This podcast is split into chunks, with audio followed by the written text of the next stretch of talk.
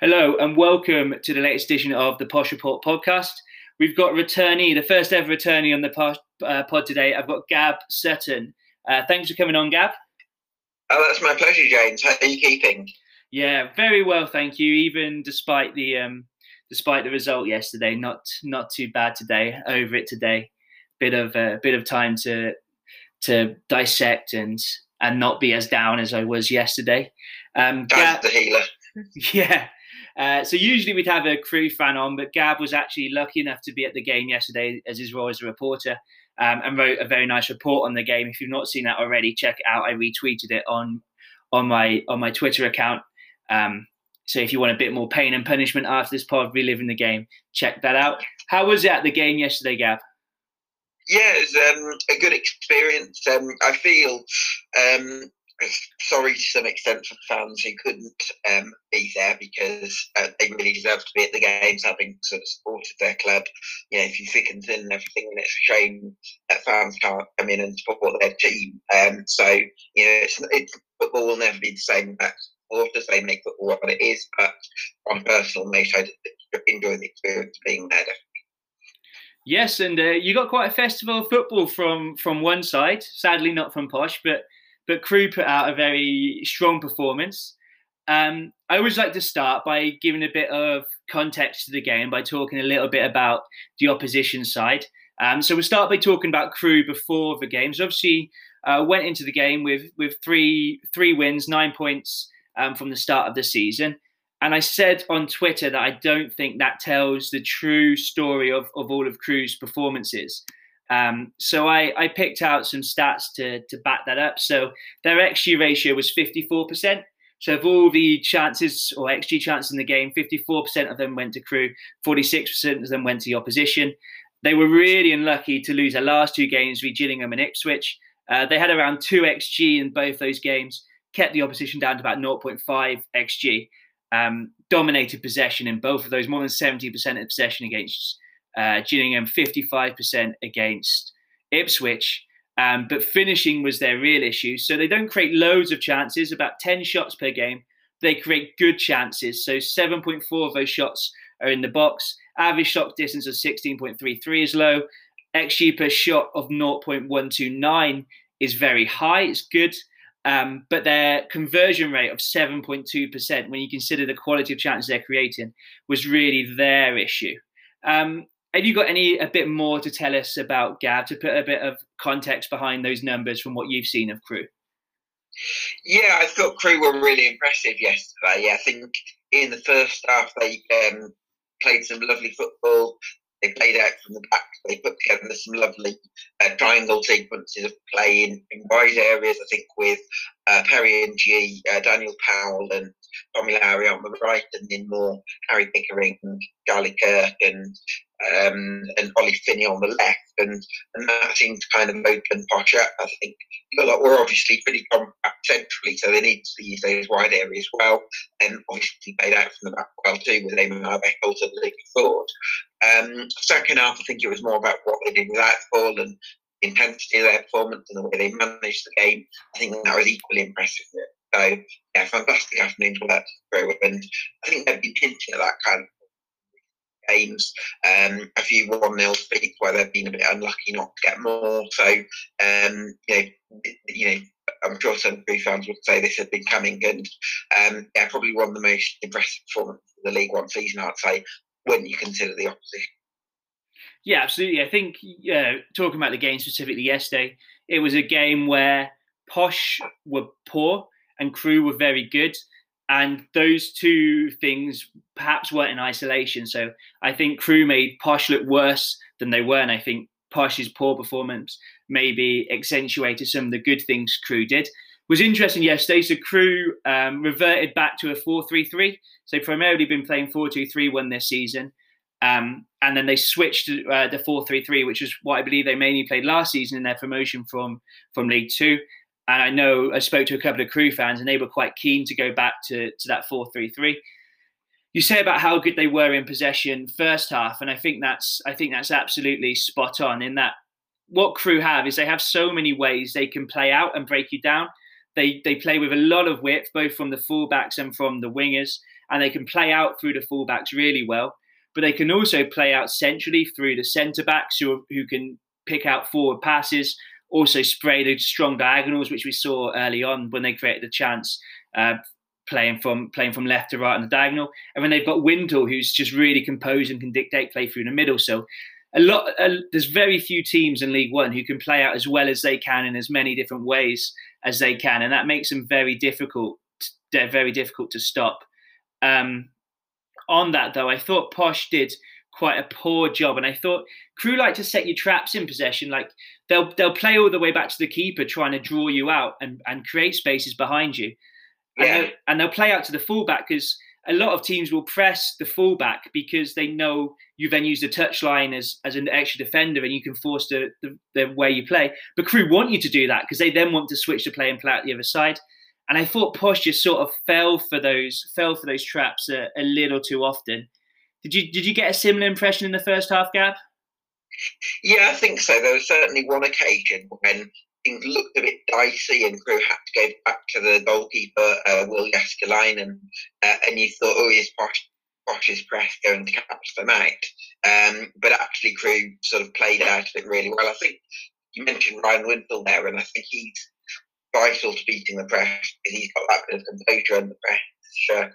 Um, he can sort of elude challenges and create space for himself and, and then pick a a pass that opens the game up for Crewe. So I think he's really important in that sense. And also, Jääskeläinen, I guess, uh, is very good at distributing his football with the ball at his feet. Um, before their promotion season in the 1920, um, they lost uh, goalkeeper Ben Garratt, I think it might be to Burton Albion. And maybe some Crewe fans were worried because he had been quite important to them as a shot stopper. But um, I think Jääskeläinen gives them a lot more in terms of as well. So that's another uh, effect for their display. Yeah, absolutely. And you said and you said at times it looked a bit a bit hairy, but I almost think that's that's intended. I think they they want to make you think, oh, we're getting some success here. We're we're getting some we're getting some pressure on the ball because then they just pull you out of position and then they play into the space available. Um, I thought Crewe's decision making on the ball was fantastic. They knew they they weren't afraid to turn back. They knew exactly when to put their foot on the ball.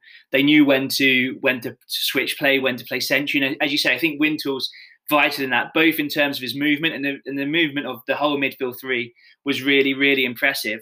But also in the way that he'll dictate and he'll point and he'll he'll control control that play. Likewise, yeah. we we spoke a little bit about Posh's press. So Posh's press has not been as good this season or as evident this season as it was last season. So this season, um, passes per defensive action allowed.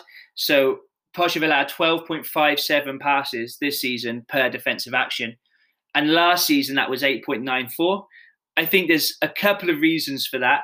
One is they are Posh are happier to sit back and sit in their shape a little bit more. But they've also, I think, without Ivan Toney, who is a little bit more mobile than Jonson Clarke Harris is, I think they've lost that that pressing trigger from the front and haven't been quite as quite as successful at, at pressing teams. I think that really told yesterday. Yeah, certainly. Yeah, I think what you get with Toney is that uh, that mobility, and um, he's got that willingness to really pressurise defences. And that's not to say that Jonson Clarke Harris doesn't work hard. I think he was possibly a bit too isolated yesterday, but uh, he maybe doesn't quite have uh, Toney's mobility. I think he's coming towards perhaps the latter stages of his career. So um, I think he's more of a back to goal type player. I think with Toney, he's uh, so aggressive and constantly looking for opportunities to get in behind and, and carve out goal scoring opportunities for himself. I think Clarke Harris is someone who enjoys playing back goal a little bit more. So maybe a different type of song. Yeah, absolutely. And I think another thing that we saw was Posh play. So Posh started in that 4 2 3 1, and then after 35 minutes switched to the back three. I think you're absolutely right in saying, especially those first 35 minutes, Jonson Clarke Harris, when Posh was in possession, was incredibly isolated. He was he was poor, but I think the surface into him was poor as well. Um, but yes, definitely he didn't get the support on the ball. And then off the ball, I think pressing. So when when Posh converted into that four four two shape, pressing Crewe with just the two players and then the the wingers joining in from deeper. I just didn't like it. I because I thought a lot about this having watched Crewe, and I thought, what would I do? And I thought either you play the five two three out of possession, you have the front three that press, and you try to stop the play through the fullbacks, and then you and then you squeeze the midfield up onto Wintle and try and stop him dictating the play, and maybe squeeze the fullbacks up as well onto, onto the wide midfielders, and then you press with the three and you try and stop Crewe building out that way, or you switch to a four five one or four one four one let them have the ball and then engage them in midfield. And I think second half, Posh did engage Crewe a little bit deeper in midfield, a little more often, and got a bit more joy. But then the plan first half, I don't think gave them the, the maximum chance of success out of possession. And it was just far too easy for Crewe too often to play out. And and Posh's decision making about when to press, I thought was poor, especially when Crewe got first past the first line of the press. There was a couple of moments when, say, Brown would jump out and try and press 15 yards but he'd be going on his own. And then he just left the space in behind him. Um, and I thought the Crewe uh, midfielders in Lowery and Finney got loads of space in those half spaces in front of the defence when Posh were jumping out at the wrong times and and just made it a little bit too easy for Crewe. Um, I, th- I, think the, if I could just chip in as well, I think a big factor behind this, uh, the issues with Peterborough's press, is not having Jack Taylor because um, you've got Reece there. He's a very technical player, somebody I, I liked at the the championship. Uh, he's consistently performed. Um, Louis Reed, and I think there's issues with his mobility. I think he's quite a, a languid operator, and um, I still think there's potential for Reed to be um, a good player um, in the lower echelons of the EFL. I don't think that that's going to happen while he's alongside Reece Brown because I think want to free up 20% because he's a playmaker. But I think Reed isn't the player to do legwork. And um, maybe Hamilton, who's a bit more energetic, um, might have been a better option to start alongside Brown, even if um, you know he's not the most physical player, but he might have contributed a little bit more to the press. So um, yeah, that's something that um, I, I, certainly think there's issues with the balance of these parts side uh, with Jack Taylor.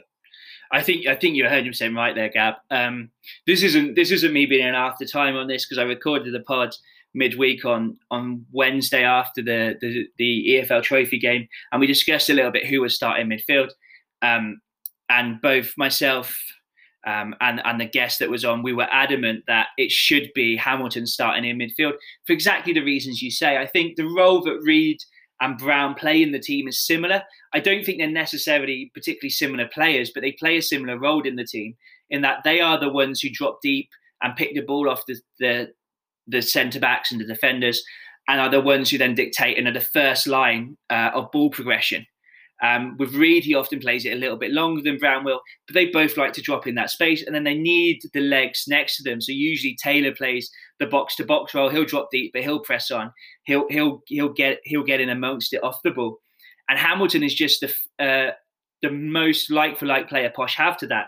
In that I think his passing is underrated. The commentators would drive me crazy yesterday talking about Hamilton, the Peter United ones, because they were talking about how he was a destroyer and how he would just get on and keep it simple. But he's got technical ability as well. I mean, he's come from Manu Academy. If you think there's a player coming out of One Academy who's not technically proficient, you, you, you, there's something wrong with you because those those types of academy create really good technical players. His passing range is good. He can play high. He can play split passes forwards. But as you say, the key thing yesterday was he gives you that energy and he gives you that drive in midfield and can get amongst it. And one of the things that was telling for me was we've seen Posh this season not be great on the ball.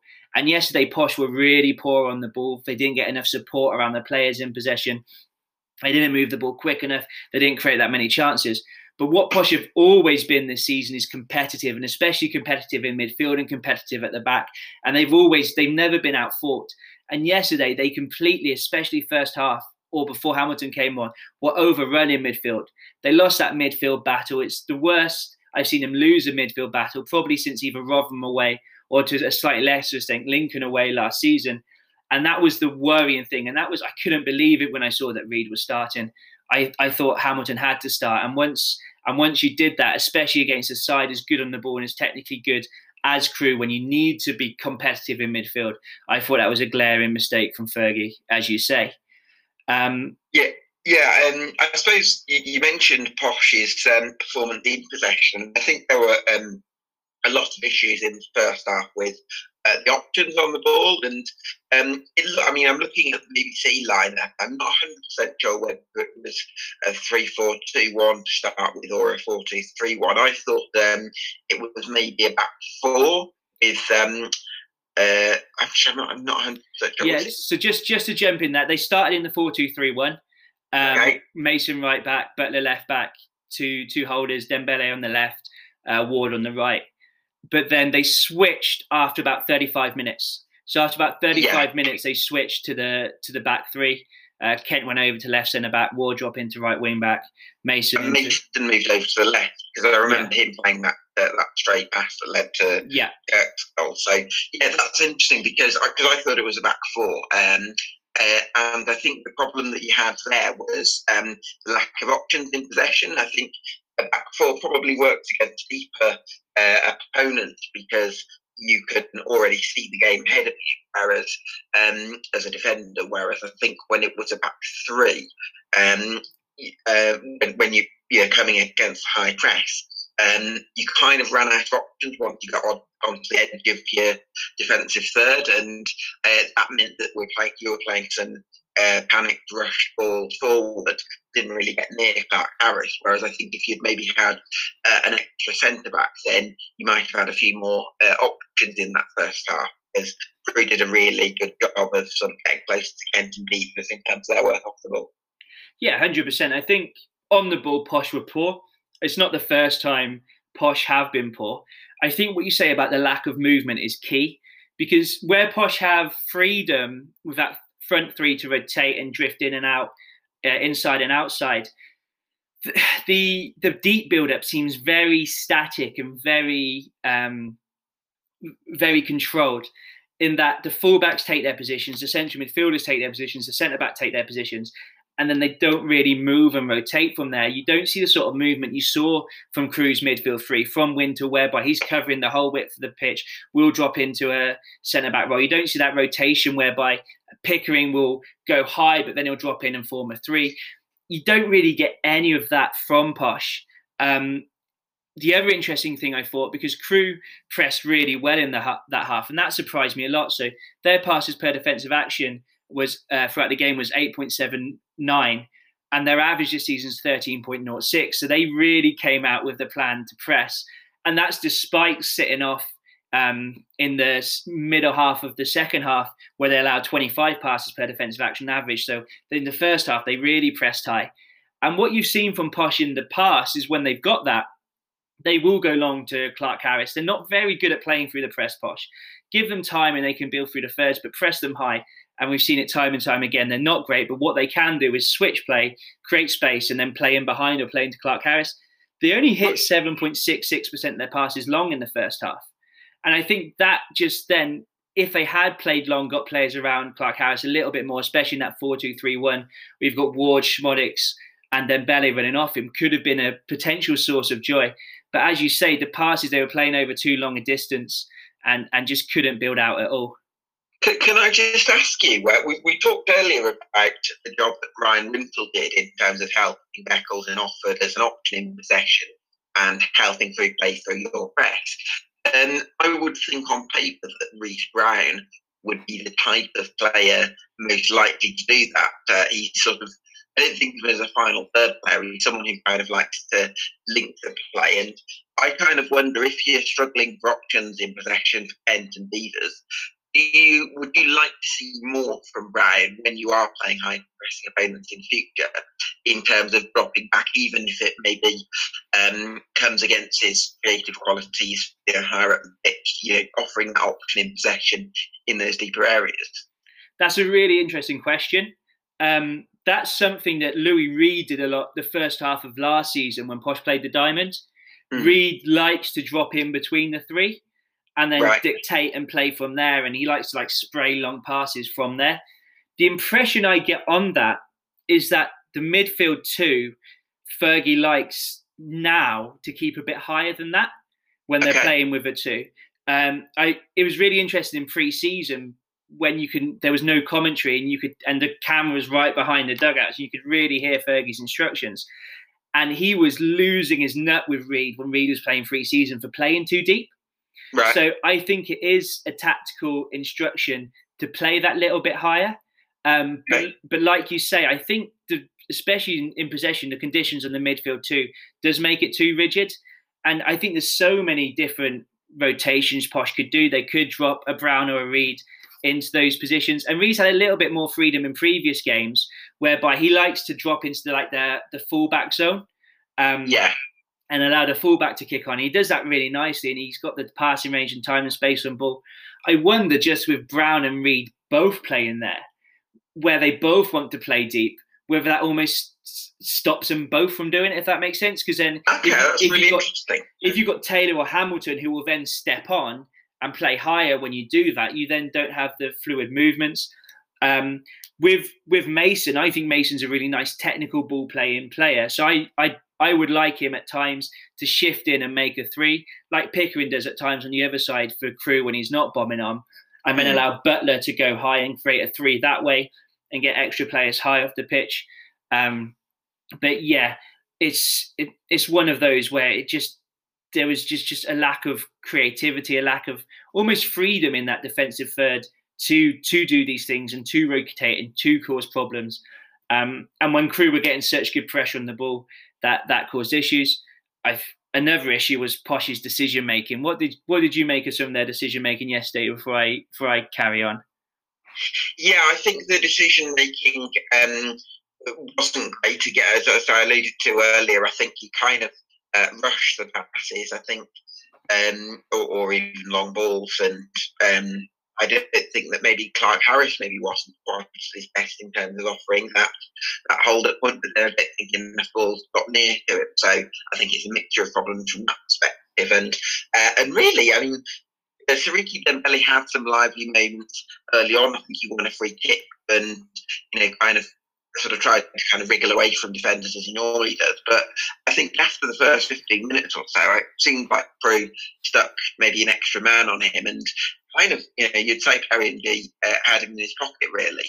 Um, so I think that would be a concern. And I didn't really see anything from Sammie Szmodics. Maybe uh, Eisa coming on um, with 20 minutes ago, he missed uh, or, or had saved quite a good chance following a uh, Reece Brown's effort, I think it was. Um, but yeah, I think in terms of decision making, I'm sure uh, Darren Ferguson will want a lot more. But um, missing two key men, really. Yeah, we mentioned the importance of Jack Taylor and how um, his influences the side. I think also Nathan Thompson, especially in those early phases of, the of build-up play, which, as we mentioned, Posh. I think Thompson is someone who could have improved that uh, from right back or from as a right-sided centre back because he's got that uh, intelligence in possession. He's not uh, afraid. He can mix it. So I think he's someone who would be brave uh, on and off the ball, and um, I, I, think he would have improved the decision making. Yeah, I think you made. I think you made loads of interesting points. There. I'll try and touch on them one at a time. Um, so on Dembele, I think Crewe did a really good job of of doubling up on him at at a minimum. So as you say, there was often there was often two players around him. Um, I thought he held on to the ball for too long at times.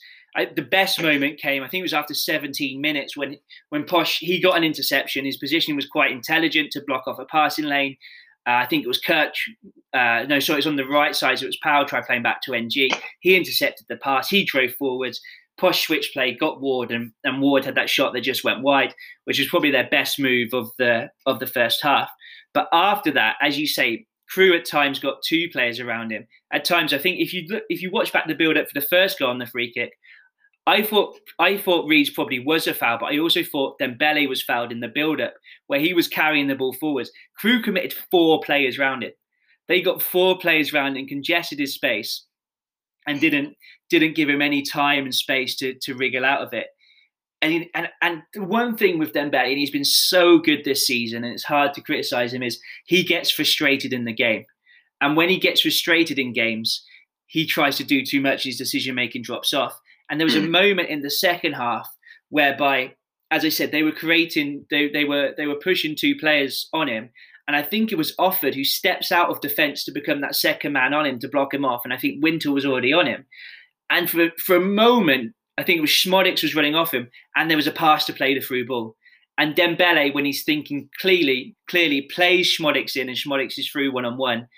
But Dembele, because of his frustration, I think it was just holds onto the ball, holds onto the ball, holds onto the ball, tries to do it all himself, and lost the ball. And I thought that was the story of his of his game. I think. Yeah, I mean, he is quite an he is quite an individualistic player generally. I suppose you'd say. Um, he is quite skillful. He does back himself to beat defenders one on one. But I think he wants to add to that confidence he has in himself um, a certain level of intelligence. Which, to be fair, I think he has done this season. He can play some really good through balls. Um, but yeah, I think hopefully he can, can know when to spot those kind of and hopefully can learn from this. Yeah, I'm not sure if individualistic's quite the right word, just because of the okay. work he will do off the ball. And I think when you're talking about an individualistic player, they're not willing to sacrifice for the team. I think Dembele is typically prepared to track back and press and, and do things for the team most of the time when he isn't getting frustrated. Um, but yes, certainly at times he will try and do too much himself and he won't release the pass at the right times. But then it's it's one of them where other times he does do the right pass and he does and he does release the ball at the right time. And it's probably one if he was if he was passing it at the right times and making the right decision on a much higher proportion of times, he's not playing in League One. you know, um, and and I think he is capable of playing higher. But at the same time, I think, as you say, if he if if he if he got those decisions right every time, there's no way of his technical ability. He's he's playing in League One. And the Nathan Thompson point's interesting in terms of missing Thompson. I think what Posh missed in terms of Thompson was his fight and his battle and his leadership and, and the way that he can take to sting out the game and win free kicks. And and yeah, as you say, he is very calm and composed in possession.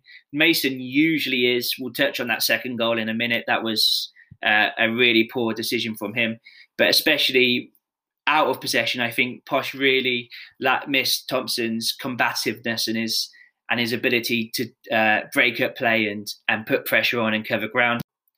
And yeah, and and and more than that as well, I think Posh's decision making in general was really poor. Um, both in the ball and out of possession, they were pressing at the wrong times.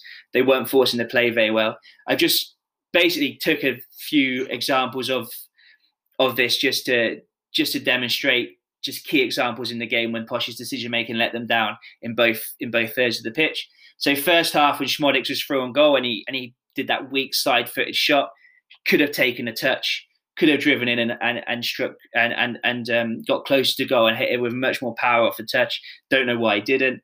Clarke Harris second half when Eisa played him in, whether it was intentional or not, I'm not 100 percent sure. But then Clarke Harris takes a touch and another touch and another touch when it's on for him to hit it first time. We mentioned that Dembele chance when he should have slid in Szmodics. There's a moment when Brown, like Posh had a bit of pressure and and forced a couple of balls in the box, and the ball came out to Brown, on, and he was about 25 yards out on the volley, and he has a shot. Now Reece Brown never does that. Reece Brown usually takes that ball down, recycles play, and, and maintains pressure. And then obviously the most obvious one is that the the second goal, and Mason, when Mason plays, tries to play Kent, and he and he just plays in Kirk. And there's a lot going on. I'll get your opinion on both goals in a second, but that stems from Posh having a throw in Crewe's half. They throw the ball to Mason. Now, Mason has a simple pass back to Beevers. The best pass Mason has is an inside pass into midfield, into Reed, which is on. And now, when you watch it back, Louis Reed is pointing to pass to Kent and he doesn't want the ball. And he should be demanding that ball, and he usually would be. He points the pass to Kent. Kirk sees it, picks it early, starts closing that pass down because it's been advertised. Kent then doesn't read the pass, and it's a poor pass to him, and he shouldn't be playing that pass anyway. But then he's backing off, thinking he's in control. I don't know if he's not seeing Kirk or, or what's happened there. Reacts too late. And then it's really hard for Pym. But Pym should probably retreat a little bit more uh, drop off, try and force the extra touch, and then come and close the ball down. He's just he's not in a great position. But I'm not blaming Pym at all because he's been completely completely sold out. Um, how did you see that goal? If you want to add anything more, and if not, just talk us through the first goal um, if you want to. Yeah, well, I think in terms of the goal for Charlie Kirk, it was uh, a bit of a, a naive pass from uh, from Mason. Um, I think certainly, you know, you want to play out from the back, but I think when you are playing out from the back, you've got to be careful that when you play cross field passes in your own half, um, that that the risk is minimal. And um, unfortunately, I think Charlie Kirk was very sharp, uh, as he was all game, really. And um, I think maybe Peter played in Crewe's hands a little bit there. But um, I think as well, uh, in terms of the free kick, you've got to mention, give a mention Rawley Finney, who actually came close three times. I think he had one header uh, just off target from uh, Tommy Lowery's cross, and then he had another header uh, on the net from uh, Charlie Kirkcross, and then he had another one, uh, another pop shot from just outside the box that went just wide. So uh, he, he, was really a big part of, of Bruce's attacking play, um, I felt. And then I think he won that free kick. Was it off Louis Reed? Yeah. Um, and then, yeah, Green sort of drilled it into the back corner, which was, uh, yeah, really impressive free kick. So, um, yeah, I, th- I think Crewe um, certainly deserved the two goal lead they had at half time. Yeah, I think the I think the goals the the first goal is an interesting one to touch on as well. Um, as I said, I thought Dembele was fouled in the build-up. It's then far too easy for Crewe to play through Posh's midfield, as it was so often that, as we said already, the, the guys on the side that Crewe midfield three got a lot of space and found space a bit too easily. I've seen it suggested people don't think it was a foul. I kind, I'm not sure. I'm a bit on the fence. I kind of think it was. I think Reed does win the ball, but I think there's he, his knee catches uh, the opposition player's knee before he wins the ball. Um, but then that free kick was just superb, like the accuracy on it. And the amazing thing is, Posh know he can do that. So they put Reed. If you look at the setup, Posh have the wall. Then just to the left of the wall, they have Reed covering the low one at the at the at that post on on Pym's side because they've seen Kirk can do that. And Kirk's left footed. So somehow he's managed to bend it the opposite side of Reed and still keep it on target and still get it in the corner. It's hard to tell the angle. Maybe Reed's should be slightly further across that side. Um, obviously, it's it's Pym's side. Can he get across? I'm not sure. It's right enough the post. He has had issues moving his feet in the past, but I'm not sure that I'd I necessarily I'd necessarily put any blame on him. Um, talking about Crewe more genuine, the game more genuine, I've seen it suggested that Crewe weren't as impressive as we have and other people have have suggested they were. And the argument for that was that the two goals, one was a bad defensive mistake, um, and one was the free kick. And a lot of people don't think it was the free kick. How would you respond to people who who suggest that gap? Um, well, firstly, they played some really good football Crewe. Uh, I think anyone who, who watched the game would say they were really good on the eye. Uh, that doesn't necessarily mean an effective performance, but I certainly think it counts for something. Um, the Finney chances that I mentioned um, you know, were from good areas for those crosses. Um, he also Finney also had that shot that just went to Whittaker wide, so they came place there. Um, I think you've got to put some weight on the technical quality of the free kick. I think sometimes there's uh, there's scepticism from shots being scored from outside the box, but I do think it takes some level of, of ability to score those shots. Um, and of course, um, Charlie Kirk, his um, his athleticism, his tenacity, his aggression, um, factors in the goal that he scored. Um, yes, it was a mistake, but Kirk was someone, I don't know if I've mentioned this on pod or when we were discussing this off air, but, you know, you saw Charlie Kirk in the 85th minute when Crewe had a two goal lead. He was pressing the opposing defences deep into the final third. So that shows that he's got plenty of energy, which you don't say of, of every player, I don't think. So um, I think you've got to give credit to that. I think you've got to give credit to teams that score goals through different ways. Um, I, I, don't buy it at all that, that, that Crewe weren't. I think that this was one of the best performances of, of the League One season, especially uh, against the league leaders, and I think they deserve credit for, for that. No, I completely agree with that. So I'm just going to touch on a few of the stats and numbers behind the game. So Posh, and this and this is maybe where part of this this theories come from, and I'm going to give you numbers. I'm going to kind of dismiss it. So Posh won the XG battle 1.07 to 0.82. Posh outshot Crewe 10 to 9, both sides had three shots on target. So if you take that at face value, then you can say Crewe got a bit lucky to win the game 2 0. But I think you have to caveat that with the fact that Crewe only had 0.04 xg second half. So what happened in the game was that Crewe completely dominated Posh in the first half, had 63% of possession, outpassed Posh 250 to 130, outshot Posh 8 to 4, three shots on target against Posh's one shot on target, 0.78 xg. Posh only had 0.18 xg in the first half. So Crewe absolutely battered Posh first half, were brilliant on the ball. Their rotations were really good, pulled Posh out of position. They got in behind the fullbacks and then the wing backs really well. Ex- created and exploited space. They created gaps between when Mason was right back, him and Kent. That gap was often huge. They pulled the midfield out of position, got them Posh to press at the wrong time. Decision making was superb. Then second half, because they had been so dominant in that first half, they completely changed their style of play. They stopped pressing as much. They sat in a really compact and deep 4 1 4 1, congested the space brilliantly, played sensible football. So for the first 30 minutes before they went ahead, Crewe played just 7.5% of passes, 7.5% of their passes long. In the last 60 minutes, they played 16.75% of their passes long, and they played the ball a lot direct into Mandron to to to just relieve pressure and ensure there was no mistakes. And Mandron linked play really well. The other thing I want to touch on, so Posh had 1.07 xg. Posh's uh, xg 0.71 of that was the Eisa chance, and now the Eisa chance was just a, a mishandling from Jääskeläinen, whereby the ball spilled out to Eisa and he, he didn't really connect with it and probably probably should have scored.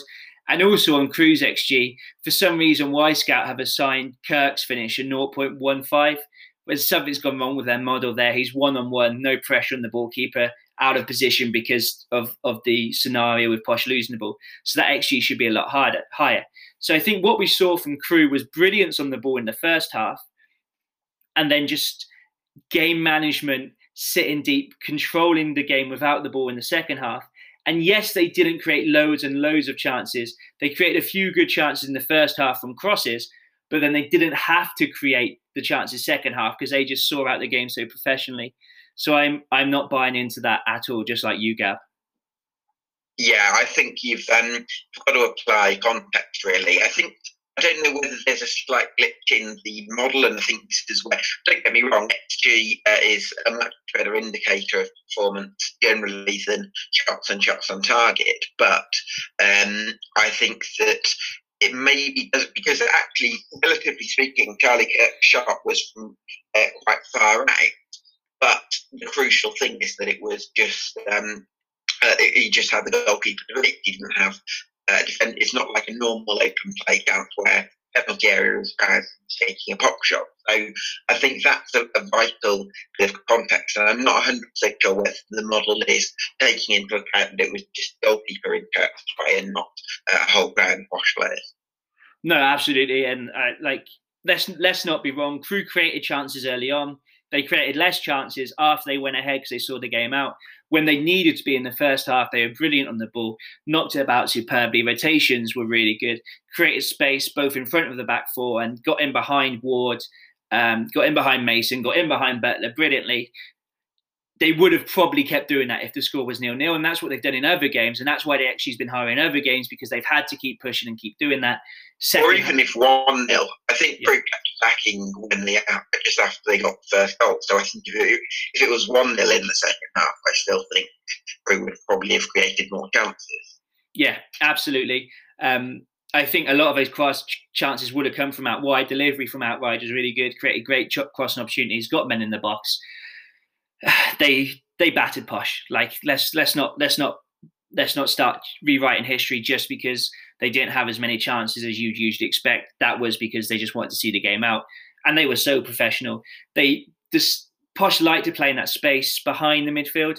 They congested that space so well, and the cent- what the centre backs I thought did brilliantly was their decision making in that when Dembele and Clarke Harris did step in there, they knew exactly the right times to go with them, apply pressure from behind, and stop them having time on the ball. It was a really professional performance and one you maybe wouldn't expect from a newly promoted team with a lot of young players. I no, and I'd just like to mention also Luke Offord. He's been handed a new three-year contract at Crewe, and um, I mean Steve Bruce was um, uh, there at the game, and um, he certainly had a lot. I think there was a few players in the Crewe side who would have been uh, interested in, and I would imagine Luke Offord is one of them. Uh, he actually got his break with them last season when they had injuries at centre back Spurs like Eddie Nolan. Um, and because um, yeah, he just kind of come through the academy. I'm not even sure if he was a centre back by trade uh, coming through the ranks, but certainly he's made you know made the position his own now. And imagine that Dave Artell sees him as one of the first names on the team sheet. Yeah, I mean that whole Crewe back five from Jääskeläinen and the back four is just very impressive, isn't it? Pickering and Ng. Let's not talk too much about them because everyone knows what they bring, and and the commentators, the posh commentators, were were purring about those two. Um, but yeah, Luke Offord, like you say, for a young player, his decision making off the ball is really good, really technically nice. He was the one who sprayed a beautiful 50 yard diagonal power uh, pass to Powell early on and and create and create a chance that way. And Beckles is a player who I've been really impressed with. Um, in that he's, he's not that long been playing league football, spent a lot of time in non-league, strong defender, powerful defender, but his ability on the ball, I think, is underrated. I think a lot of teams, when I watch Crewe, give him time on the ball because they think maybe he's not the, the most technical player in that back line. But his ability to pick forward passes when he does have time and and his composure on the ball really impressive as well. So credit. He was in the League One team of the season in 17-18 when playing as a left back, and he's a centre back by trade. So it just shows you he's got versatility as well yeah, he's been like I think was that 17-18 season his first in, in league football. I think it might have been Stefan. I'm, I'm not sure. I've got a feeling he might have had a year at Accrington Stanley before that, and then after being out shot the year before. I'm not 100 yeah. sure. But yeah, at, at, 29, he's one who didn't come into league football. 24, 25, um, and one who probably, if he'd come into league football, probably would have played higher if if if he'd been spotted sooner. I reckon. Um, I want to finish the pod by addressing two narratives that have come out of this game from the posh side of things that I think we that I think are worth touching upon. So one of the narratives is basically that Jonson Clarke Harris is a useless footballer, had a really poor game, has been poor all season, um, and and people were writing him off on the back of yesterday's game. Gab, you've seen a lot of Clarke Harris. Do you want to address that narrative somewhat? Um, well, as, as I mentioned earlier, I think he's a different type of striker to, to Ivan Toney. And, you know, some people go in for prison for uh, very serious crimes. It seems like Jonson Clarke Harris is going to prison for not being Ivan Toney. Um, you know, he, he's good at holding the ball up. He's got a physical presence. He's played championship level with Rotherham. Um, I don't think he's got that pace. Uh, so maybe you'd say, I'm not sure actually what's happened to um, uh, like called uh, was it I get confused between um, there's Ricky. Jones. Is it Ricky. Jones for the coach and not? Uh, or is that Paris John Jules? Uh, Jay, Jay, Jay Jones is injured currently. He's at Posh, but he's injured. Oh, he's injured. I don't know when he comes back actually. Um, but um, but no, I think his pace could certainly uh, make a difference uh, when he does come back. But you've obviously got Mo Eisa, who's very much uh, a picture there as another option. Um, funnily enough, my housemate actually went to, uh, to school with Ricky J. Jones, uh, so funny one. But um, but yes, yeah, so I think Jonson Clarke Harris is um, a good focal point, and I think you've got to judge his contributions to the side, you know, over the course of the season so far, rather than just on yesterday. You know, he didn't have his best game yesterday, but he didn't have the best service to him either. So I think that's something you've got. Hundred percent. I think he's had a good start to the season, and to be honest, the narrative two weeks ago was, "What do you do if you don't have Jonson Clarke Harris because he's so important to the system and to the setup?" You can't change all that after one game, as you say. Gab was isolated at times. He was poor. He didn't win as many duels as he typically as he typically would. He didn't link play as well as he typically would. But at the same time, Posh didn't go into him as much as they should have done. Um, so yeah, so I've got the stats here. Not out of six ground duels won, one out of four aerial duels won, but he only had 26 touches in the game. And that's not his fault because he is the focal point of the attack. He can link play well. Had a really poor game yesterday, but but let's not let's not write him off on the back of one poor performance. And now the other narrative, which is slowly creeping in and was spoke about a lot on the radio, was that in the past we've seen posh teams start off really quickly, and it comes to this time of year, and they quickly drop down the table, and performances turn and results turn. And there was something of a worry that on the back of what was a very poor performance at Crewe, that might happen again. Um, Gab, I know you were on what was it a week or so ago now, maybe two weeks ago now, and you said you saw Posh as a as a top two team. How how do you rate them after yesterday's game? Are you are you dramatically shifting your position, or do we say it was a poor showing against a very good team, and and they they've still got enough quality to to stay stay towards the top end of the table? No, I'm not changing my position. Um, I think it would be foolish to do that on one game. I think lots of teams uh, have an off day. I mean, you look at someone like Hull, who are second in the moment. Um, they went and lost 4 1 at Fleetwood. So I think it would be really, a real mistake to um, to base this on one game, especially considering they were without Nathan Thompson and Jack Taylor as well. Uh, Thompson, I think, is going to be out for another three weeks, and um, I think it will be tough for Ferguson to find uh, a system that can work in his absence and personnel, of course. Um, Taylor, I think, is back from suspension for the Blackpool game, I believe. So I think that's gonna, I think you're going to see a different posh side once Jack Taylor's back in it. Yeah, I I agree with a lot of what you said. Um, I think part of the worrying thing is that performances haven't been great. Um, so if you go, if if we work backwards, I actually thought going to discount the cup games. I actually thought the league performance away to Bristol Rovers. I know Posh won with two long goals, but I actually thought the performance was a very professional, solid on the ball, good off the ball, counter attack space as well. I thought that was one of the better performances this season. Um, but before that, like the Shrewsbury game, they won 5 1, but had real issues for 55 minutes. Burton wasn't great. Hull was a real battle, had to dig in. Wigan, and again, a battle had to dig in. Um, so if you're looking at like, the last five games, they, they haven't quite been at their best. They haven't quite clicked. I'm with you though. I don't see, I don't see this as this as as the same as the last couple of seasons. So last year, when Posh were were flying at the start, I think there were real systematic issues in terms of the system they were playing. They had shortcomings in midfield. Were really over reliant on Maddison, Toney, and Eisa doing things to to mask those deficiencies. Um, and then the 18-19 season under Evans, just over performance, just finishing every single chance they had, basically. Um, and and then naturally the performance dropped off. I see this a bit different in that although the performances haven't been as good as they were towards the back back end of last season, I see this season as one whereby the the ability to dig in and deep, and they're a lot and they're a lot better out of possession than they have been. Although they weren't particularly great of possession yesterday, they are a lot more solid solid at the back. They are a lot more versatile at the back, and they can dig in and fight and battle. And even when they're not playing well, they have the attacking quality to see them through as long as they show those battling qualities, which I think they will when Taylor and Thompson come back into the team. So I don't see Posh dropping down the table. I don't think they've been quite as good as uh, being top of the table with 25 points going into yesterday suggests. But I also think they're still a top four or five team in the league, even when they're not playing brilliantly. Um, and I think they'll stay they'll stay in the upper echelons for sure. Yeah, I'd agree with that. And also, in terms of as far as XG is concerned, my uh, data model uh, has them performing as the second best team in terms of shot data at 61.67% of the course of the season uh, up until the preview. Um, so uh, certainly, I, I, I, still think you're a top two side myself, and um, yeah, I, will be amazed if you don't finish in the top six. I don't think you're going to completely collapse. Uh, the question is whether um, you can finish in the top two. Um, I, I still think you will.